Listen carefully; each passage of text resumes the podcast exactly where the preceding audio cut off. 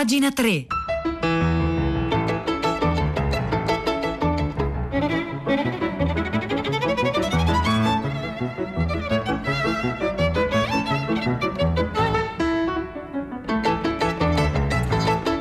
Un saluto da Nicola Lagioia, benvenuti a pagina 3, la cultura nei quotidiani, nelle riviste e nel web, 9 3 minuti 12 secondi. Noi oggi cominciamo parlando davvero di un genio della nostra cinematografia, della nostra cultura, Mario Monicelli. Dieci anni senza Mario Monicelli, che moriva il 29 novembre del, del 2010, quindi l'altro ieri.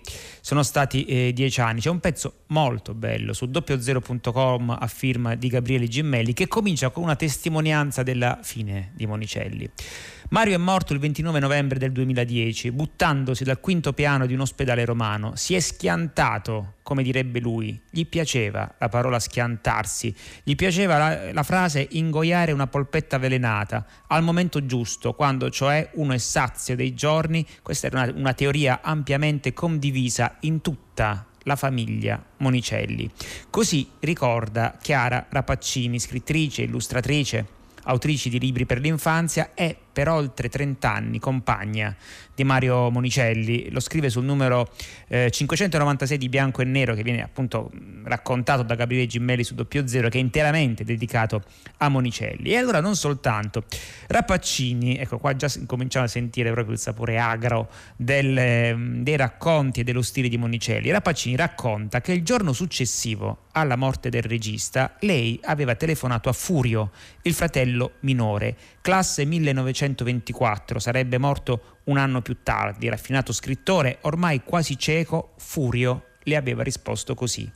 Non capisco perché mio fratello faccia sempre tutto di testa sua.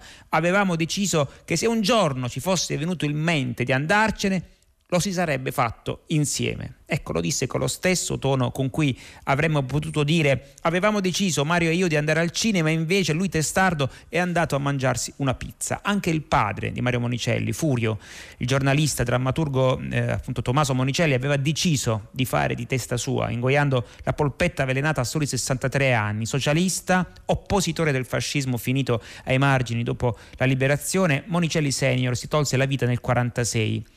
Una sessantina d'anni più tardi, in una intervista, Mario Monicelli lo ricorderà così.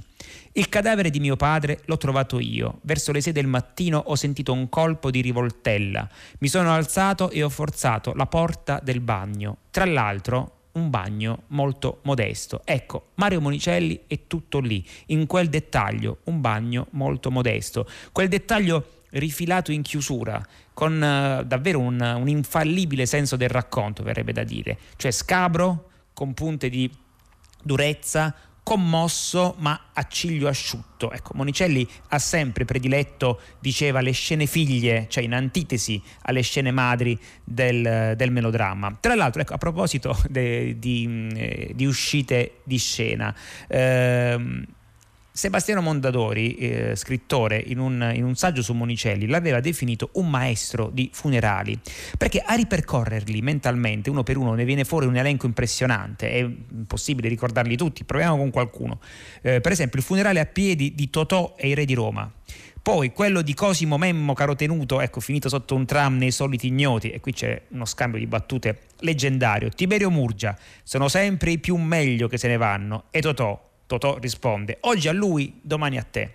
Poi il, ehm, il funerale di romanzo popolare, eh, con le bare che sbucano dai vicoli per incolonnarsi in fila indiana, e poi quello di Perozzi, Filippo Noiré in Amici miei, con i quattro sodali superstiti che ne approfittano per prolungare ancora una volta eh, lo scherzo. E poi nell'ultimo funerale, nell'ultimo film, Le rose del deserto, si arriva persino a una ibridazione fra cerimonia nuziale e cerimonia eh, funebre.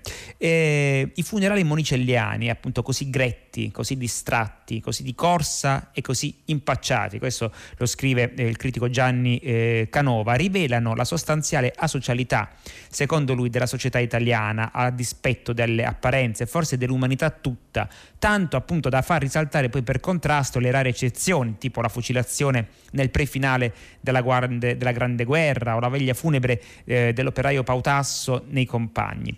E poi ancora il, eh, ricorda eh, no, può sembrare macabro, ma Monicelli ci scherzava molto, anche per esempio quando ormai aveva più di 90 anni, eh, scherzava sull'altro vegliardo del cinema mondiale, Manuel de Oliveira, eh, che appunto lui dice, che aveva, era più grande di Monicelli, e Monicelli eh, diceva io non vedo l'ora che muoia, se no rimango sempre in secondo ordine, ma il portoghese riuscirà a batterlo, almeno all'anagrafe, perché morirà a 106 anni nel, nel 2015. E a proposito del fatto che Monicelli fosse veramente refrattario a qualunque celebrazione ufficiale diceva meglio sotto una duna del deserto che sotto una lastra al, Campino, al Campidoglio. Ma chi è veramente Mario Monicelli? Chi era veramente Mario Monicelli? Si chiede Gabriele Gimmelli su doppio zero. Un mistero, risponde Paolo Virzì.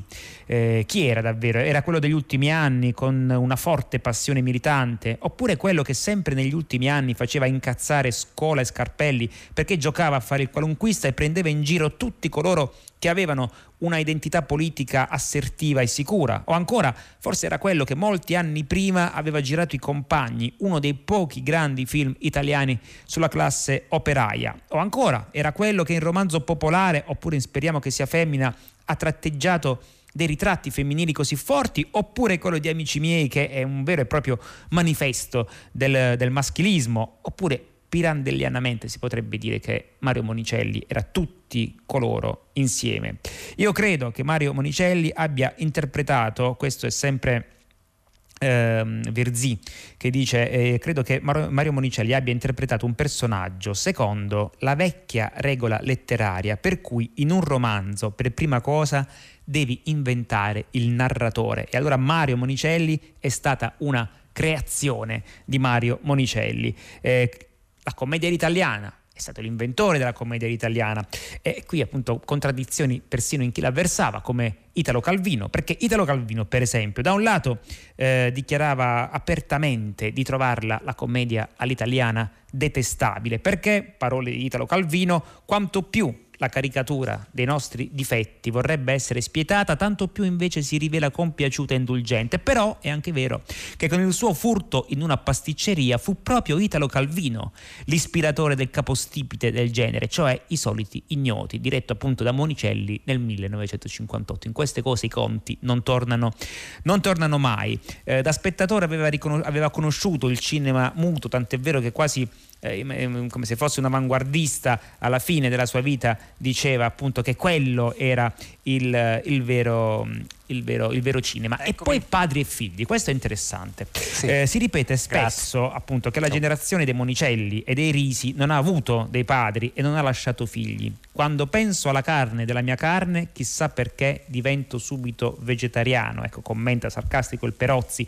in una delle prime scene di Amici miei. E in Temporale Rosi un film di Monicelli eh, un po', un po', sfortunato rispetto a questi grandi classici, un allenatore incita così il pugile sul ring. Ricordati che l'avversario potrebbe essere tuo figlio, perciò picchia, picchia senza pietà e si conclude appunto con il match arbitrato da Arbasino di Monicelli contro Nanni Moretti, due generazioni a confronto appunto che si ritrova anche eh, online e che è davvero emblematico appunto di questo scontro generazionale. Ma comunque abbiamo ricordato Monicelli, il modo migliore per ricordarlo è rivederci i suoi film, ma intanto questo bel pezzo è lunghissimo, noi abbiamo fatto proprio una sintesi di Gabriele Gimmelli su doppiozero.com.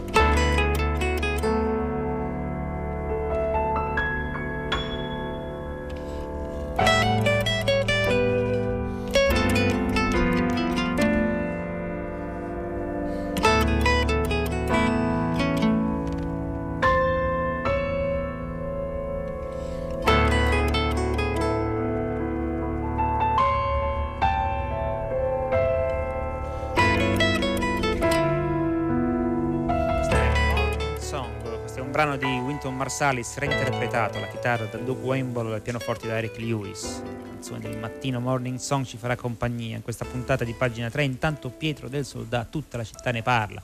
A partire dalle 10 è in collegamento. Buongiorno Pietro. Eccoci Nicola, buongiorno, buongiorno agli ascoltatori di pagina 3. Allora, primo dicembre 1970, primo dicembre 2020, la legge sul divorzio, la sua approvazione, sono passati 50 anni, eh, 50.000 circa all'anno le persone che divorziano nel nostro paese. Quella legge, poi confermata dalla vittoria del no referendum abrogativo del 74, ha cambiato, ha contribuito a cambiare nel profondo la società italiana, il rapporto tra gli uomini e le donne, insieme a tante altre novità di quel tempo, il diritto di famiglia, lo statuto di lavoratori e molto altro.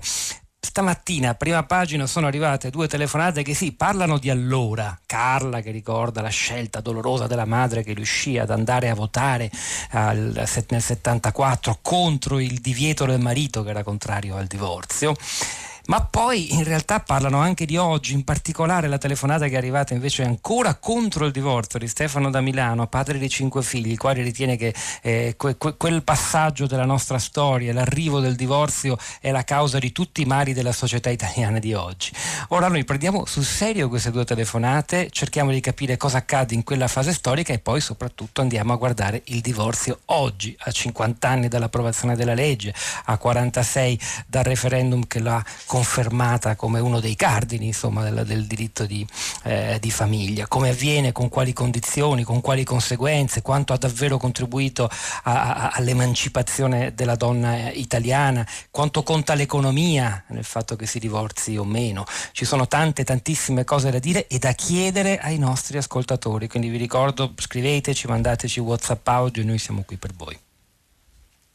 Grazie Pietro del Soldato, più tardi Grazie. tutta la città ne parla, potete scrivere appunto alla, già da adesso. E per esempio un'ascoltatrice unendo no, le due cose, Elisa eh, scrive nel giorno dei 50 anni della legge sul divorzio è ancora più significativo ricordare Monicelli, che tanto ci ha insegnato il valore di decidere per se stessi, anche sfuggendo alle etichette politiche e cinematografiche.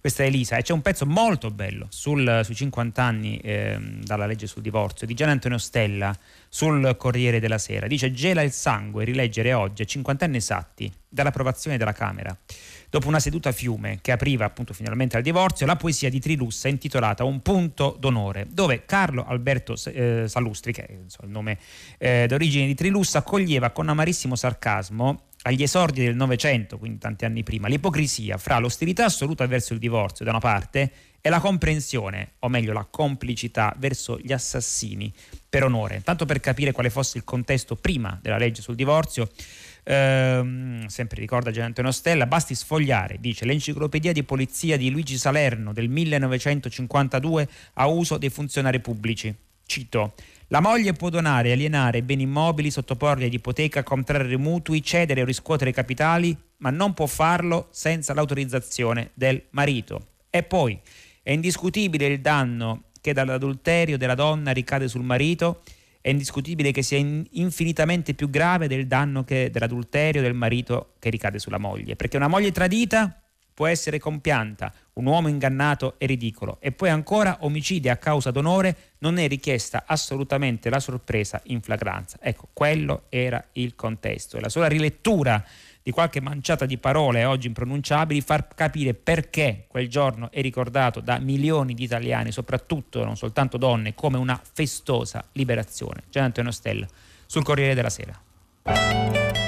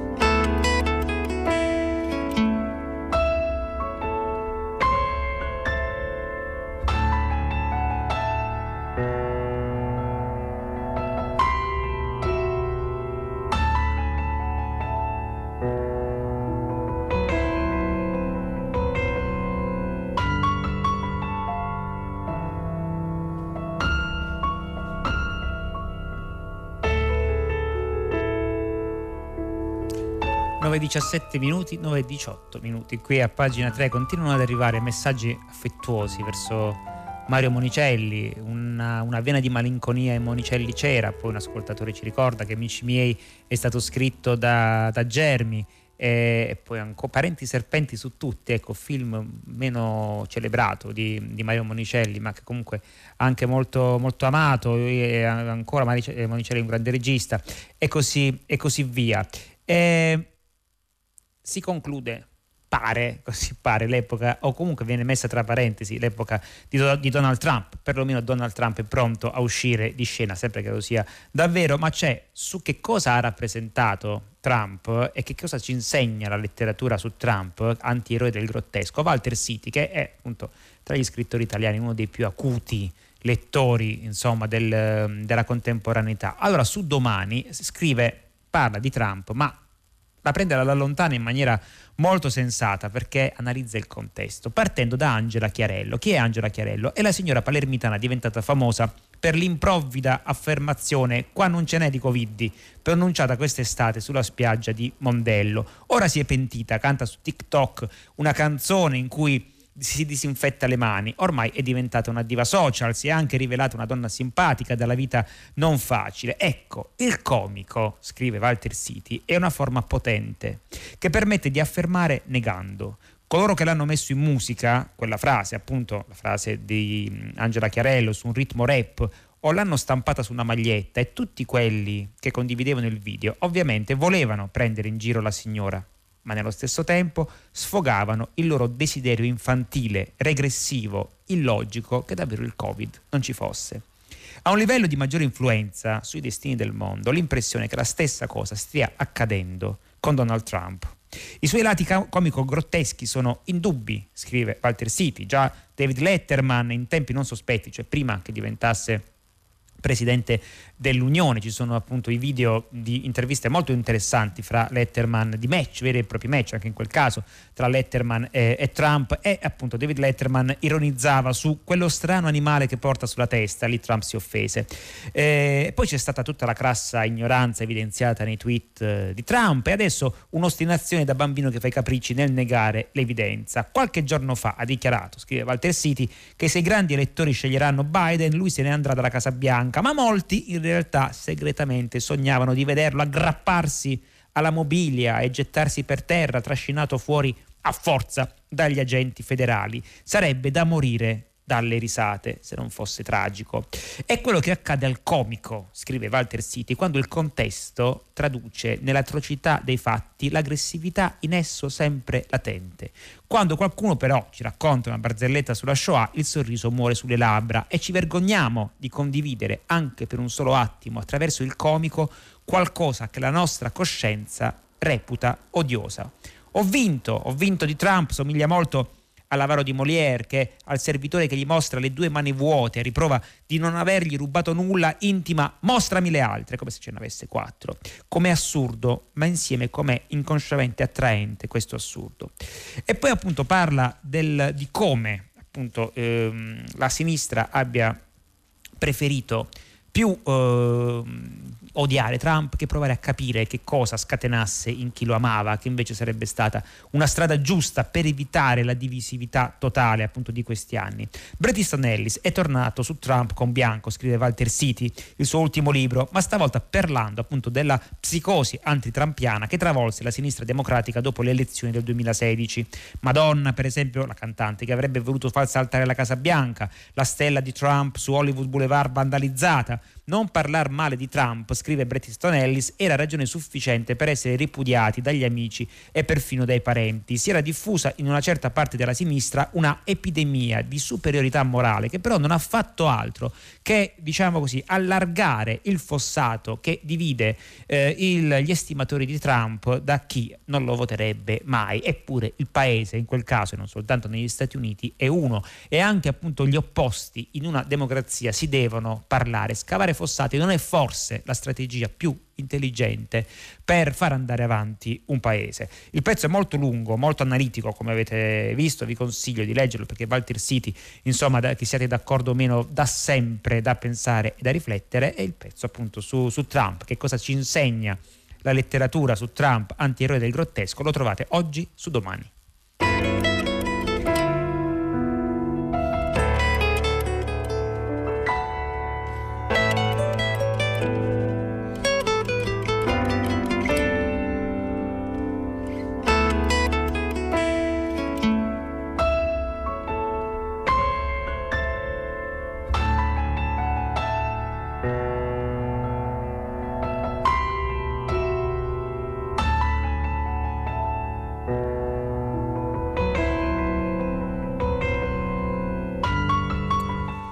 Pezzo molto bello di Mario Baudino su Fosco Maraini, il papà di Dacia Maraini, che viene ricordato anche da Dacia Maraini perché la nave di Teseo sta pubblicando, ripubblicando eh, i libri di Fosco Maraini. Aveva 25 anni quando si imbarcò nell'aprile del 37 eh, al seguito di un celebrato orientalista, l'accademico d'Italia Giuseppe Tucci, per il lungo viaggio nel Tibet che decise la sua vita. Da allora la scelta dell'Oriente per il giovane avventuroso fiorentino, eh, laureato in scienze naturali e amante della montagna, divenne, divenne una vocazione di un'intera vita, che ne ha fatto uno dei grandi antropologi davvero a livello mondiale, un uomo che sapeva conciliare in sé, questo è vero appunto perché ha letto Fosco Maraini, un'irrequietezza e uno spirito d'avventura tutto occidentale con una sorridente saggezza zen. E, mh, davvero è stato molte, molte cose, uno di quei personaggi eh, davvero grande novecentesco, perché emerge anche eh, dai, dai, libri curati anche da, mh, mm, eh, scritti anche a quattro mani con Dacia Maraini, eh, con sua figlia, il ritratto di una grande personalità novecentesca, come dicevamo, intellettuale, studioso, scrittore, persino poeta, con i suoi deliziosi versi sperimentali e qualcuno ricorderà il gramerò toscaneggianti dell'agnosi delle fanfole, erano tutti giochi di parole che non significavano niente ma erano perfettamente comprensibili. C'è una poesia, forse la più famosa, dell'agnosi delle fanfole, ecco, mi, mi, mi scuserà la famiglia Maraini se mi concentro su questo, ma è proprio per dire la deliziosità, proprio la bellezza di Fosco Maraini, il Lonfo. Il Lonfo è una poesia stupenda, fatta appunto tutta di parole che non significano niente, ma che appunto a livello di sonorità poi ci comunicano tutto. E poi viene ricordato anche un, un gesto un gesto incredibile, insomma, di incredibile forza morale di Fosco Maraini. Eh, il, um, era stato internato con sua figlia, con le figlie, in un campo di concentramento giapponese per non aver, per non aver eh, prestato eh, fedeltà alla Repubblica di Salò e alla, alle guardie giapponesi che li mettevano praticamente a pane e acqua, rischiando di farli morire di fame, lui contrappose a un certo punto un gesto da samurai, cioè si tagliò un dito e lo scagliò contro il soldato, l'ufficiale giapponese che eh, li affamava. E da quel momento in poi, proprio perché nella sua cultura, cioè nella cultura giapponese, un gesto del genere non avrebbe potuto non avere, diciamo così, un ritorno, in questo caso appunto fu costretto l'ufficiale giapponese avendo parlato la stessa lingua della sua cultura, Fosco Maraini a rispettarlo. Da quel momento in poi arrivò una capretta, questo lo ricorda Dacia eh, Maraini, il suo latte risolse il problema quantomeno della denutrizione di noi bambini, quindi un gesto da samurai di, eh, di Fosco Maraini più volte ricordato da Dacia Maraini, ma andrebbero riletti tutti i suoi libri. Ecco il pezzo molto bello con l'intervista a Dacia Maraini su Fosco Maraini a firma di Mario Baudino, lo trovate oggi sulla stampa.